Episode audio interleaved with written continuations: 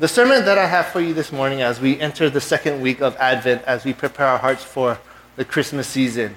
My sermon is titled, Prepare Yourself, the King is Coming. And if you have your Bible, if you could turn with me to Matthew chapter three, verses one through twelve. So this is the gospel according to Matthew. In those days, John the Baptist appeared in the desert of Judea, announcing, change your heart and lives. Here comes the kingdom of heaven.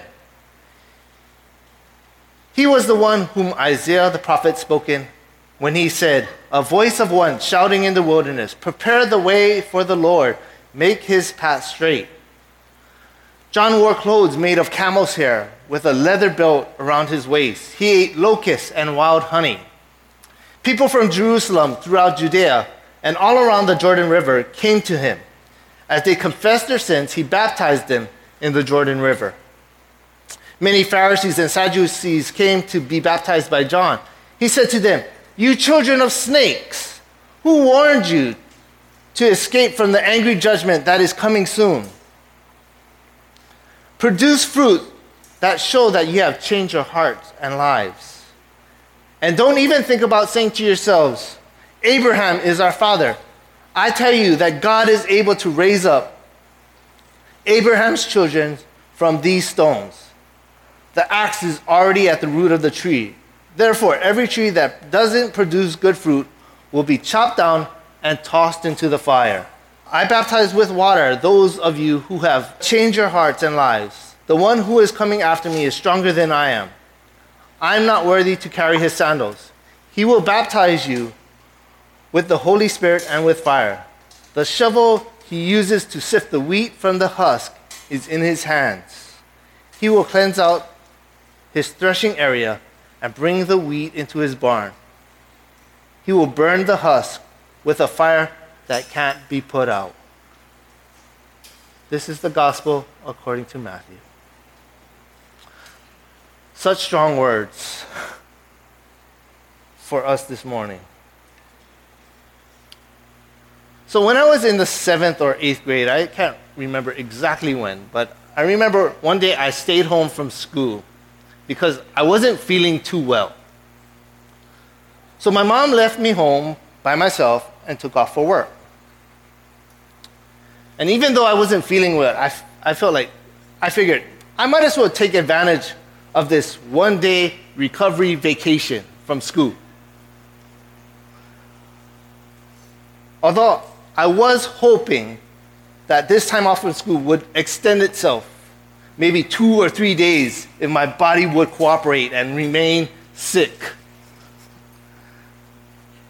That day I hung out with Zach Morris and Slater and Screech and Kelly Kapowski as I binged on several episodes of Saved by the Bell. I had a wonderful, nutritious meal of microwavable frozen burritos and waffles. It was a good day, but as it came to a close, I started to feel a little bit uneasy and maybe a little bit guilty that I wasn't in school that day. And I was having fun being out of school. Well, the day went on, and three o'clock came, and no parents. Four o'clock, still home alone. Five o'clock, hey, what's going on? They should be home by now. And in my mind, I started to panic.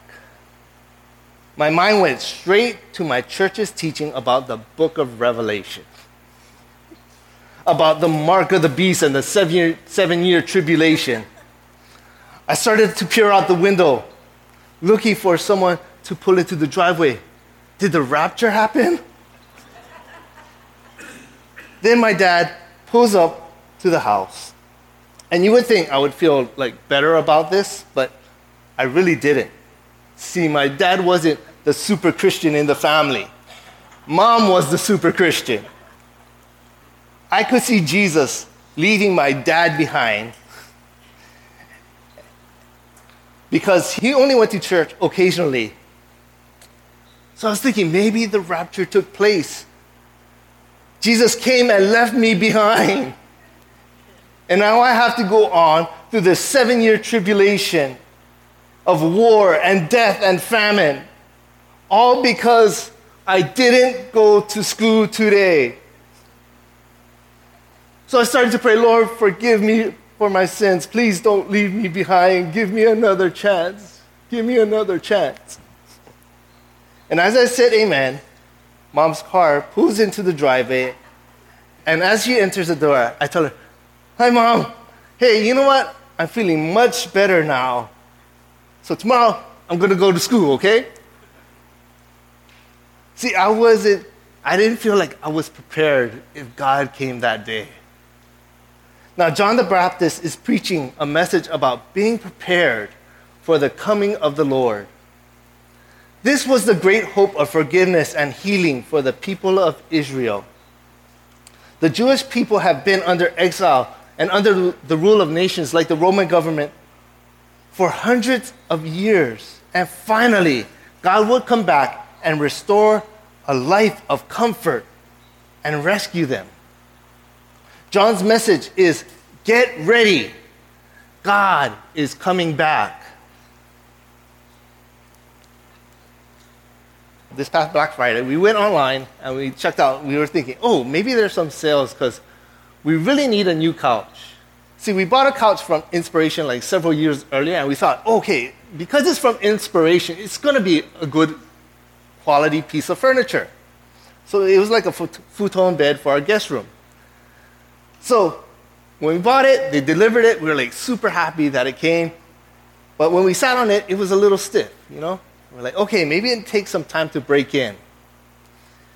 So as the years went on, it kind of broke in, but then it got worse. You know, the cushion kind of like, there was some cushion, good spots of cushion on some side, and then you could feel like the springs in some areas, and then like, it was just a mess. And we're like, why did, like, we pay good money for this, and it's horrible. Like when we sleep on it, we wake up, our back is sore, our arm is like not, it's like, cut, feels like the blood has been cut off. It's not a good piece of furniture. So on Black Friday, we went and we saw this sale. So we're like, ooh, new piece of furniture. So we bought it, and we're like super excited.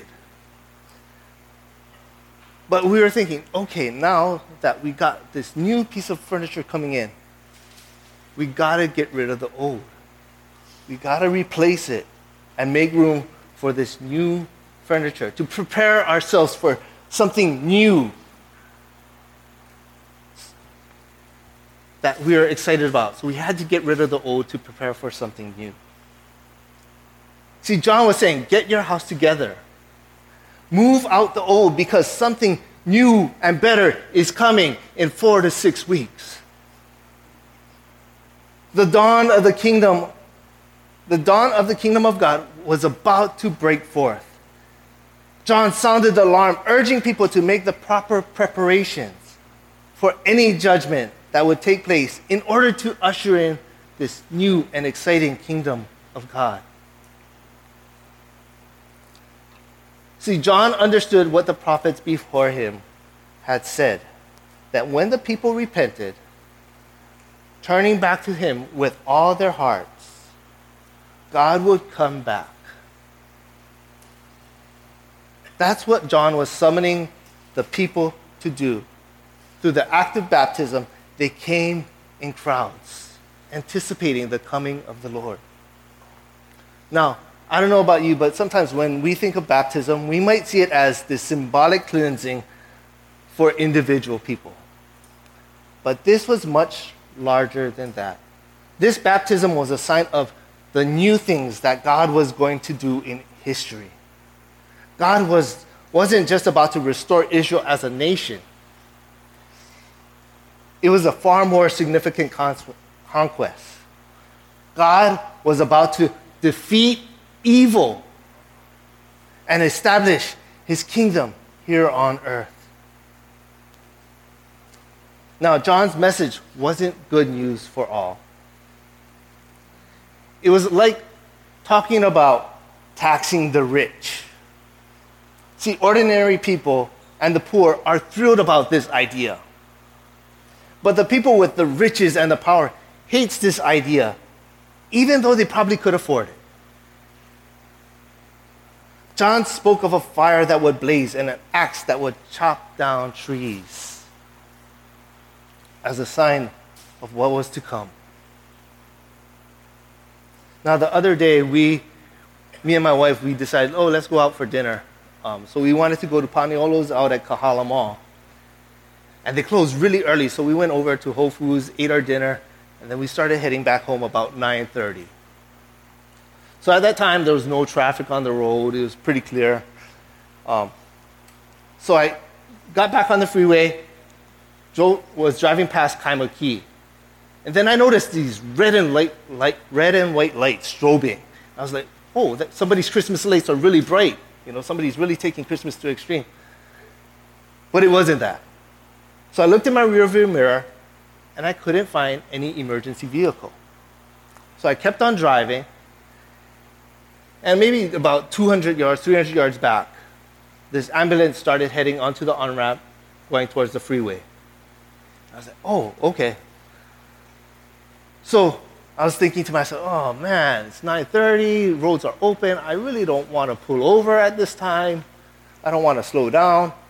So I decided maybe, you know, ambulances, they probably got to go, like, they have a set speed, so maybe um, they'll go about sixty, sixty-five, fifty-five, whatever. So if I keep the same speed, maybe I can just outrace him and get to my point without pulling onto the side. And this this ambulance is probably going to Queens or something like that. I can make it to the pulley before the ambulance gets to Queens. So I I started racing it, you know. I, I kind of took off, checking my distance every few, uh, every once in a while.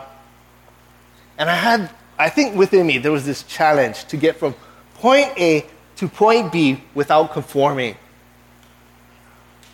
So I finally put off to the off the pulley, got off, got off, went and we're, was heading home. And then I noticed, like, I looked in the mirror, and then the ambulance was past Queens. It was going someplace else. I was like, oh, okay. But I felt good. Like, the rebel in me felt like I stuck it to the man. Like, I, I did it, you know? Well, that's what John, John is doing. He's like, there's these warning lights and these sirens, and it was ringing for the Jewish leaders and the Pharisees. And they were not happy about this message because John was exposing them. They were seeing the sirens and the lights and trying to outrace them rather than submit and pull to the side. Just like when I saw the flashing lights, my pride didn't want to pull over. I didn't want to inconveniently submit to the ambulance's authority and pull to the side. And I feel like I was being selfish, not thinking that, hey, you know what? Someone's life might be hanging in the balance. And all I'm concerned about is beating the ambulance. See, my rebellious pride got in the way. John describes these religious leaders to be like snakes hiding in a pile of wood. And as soon as the fire, the wood is kindled and a bonfire starts to burn, they start slithering away.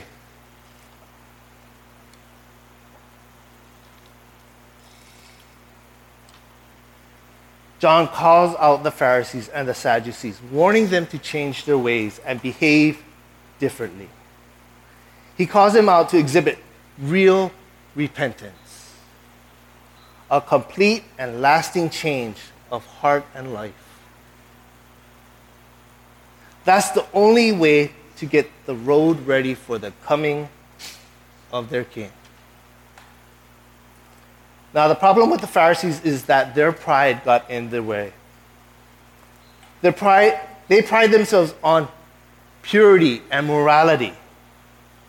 These Pharisees and Sadducees are unlikely to be guilty of any, like, gross or apparent or obvious sins.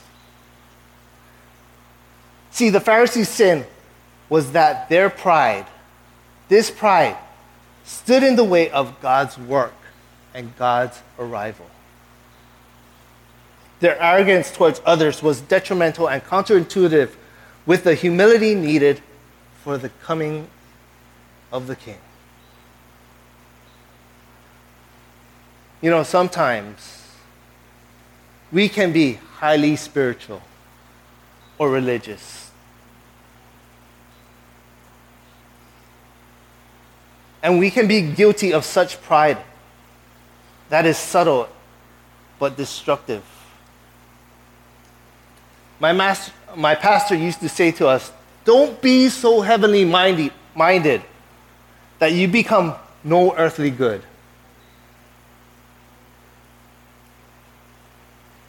See, part of that pride came from their history. They believed that they were entitled due to who they were. They were the children of Abraham. They thought because of this belief, in the end, everything was going to be all right. God was committed to them. John warns them, telling them that this is a wrong assumption. Don't take advantage of your privilege. How many of us take advantage of the privilege we have? God has no trouble creating new children of Abraham out of stones. For those of us who's been in the faith for a while, don't rest on your history. Don't take your salvation for granted. See, because if God really is God, He isn't merely the kindly, indulgent, easygoing parent we sometimes think He is. John warns us that the axe is ready and waiting to chop down the trees. When the king arrives, he will bring judgment as well as mercy. And the only way to avoid it is to show that you are a fruitful tree.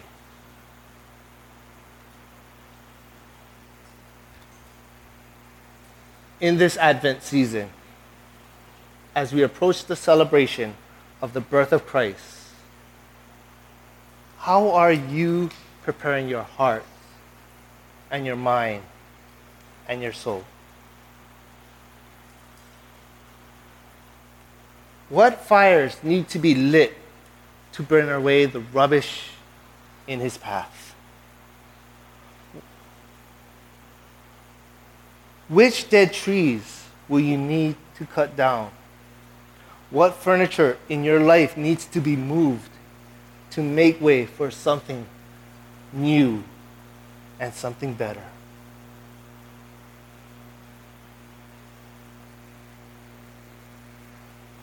During this Advent season, may we take heed to the warning signs and pull to the side and reflect and remove and repent any of the prideful things in our lives as we prepare ourselves for the celebration of the birth of our Lord and Savior, Jesus Christ the King. Let's pray.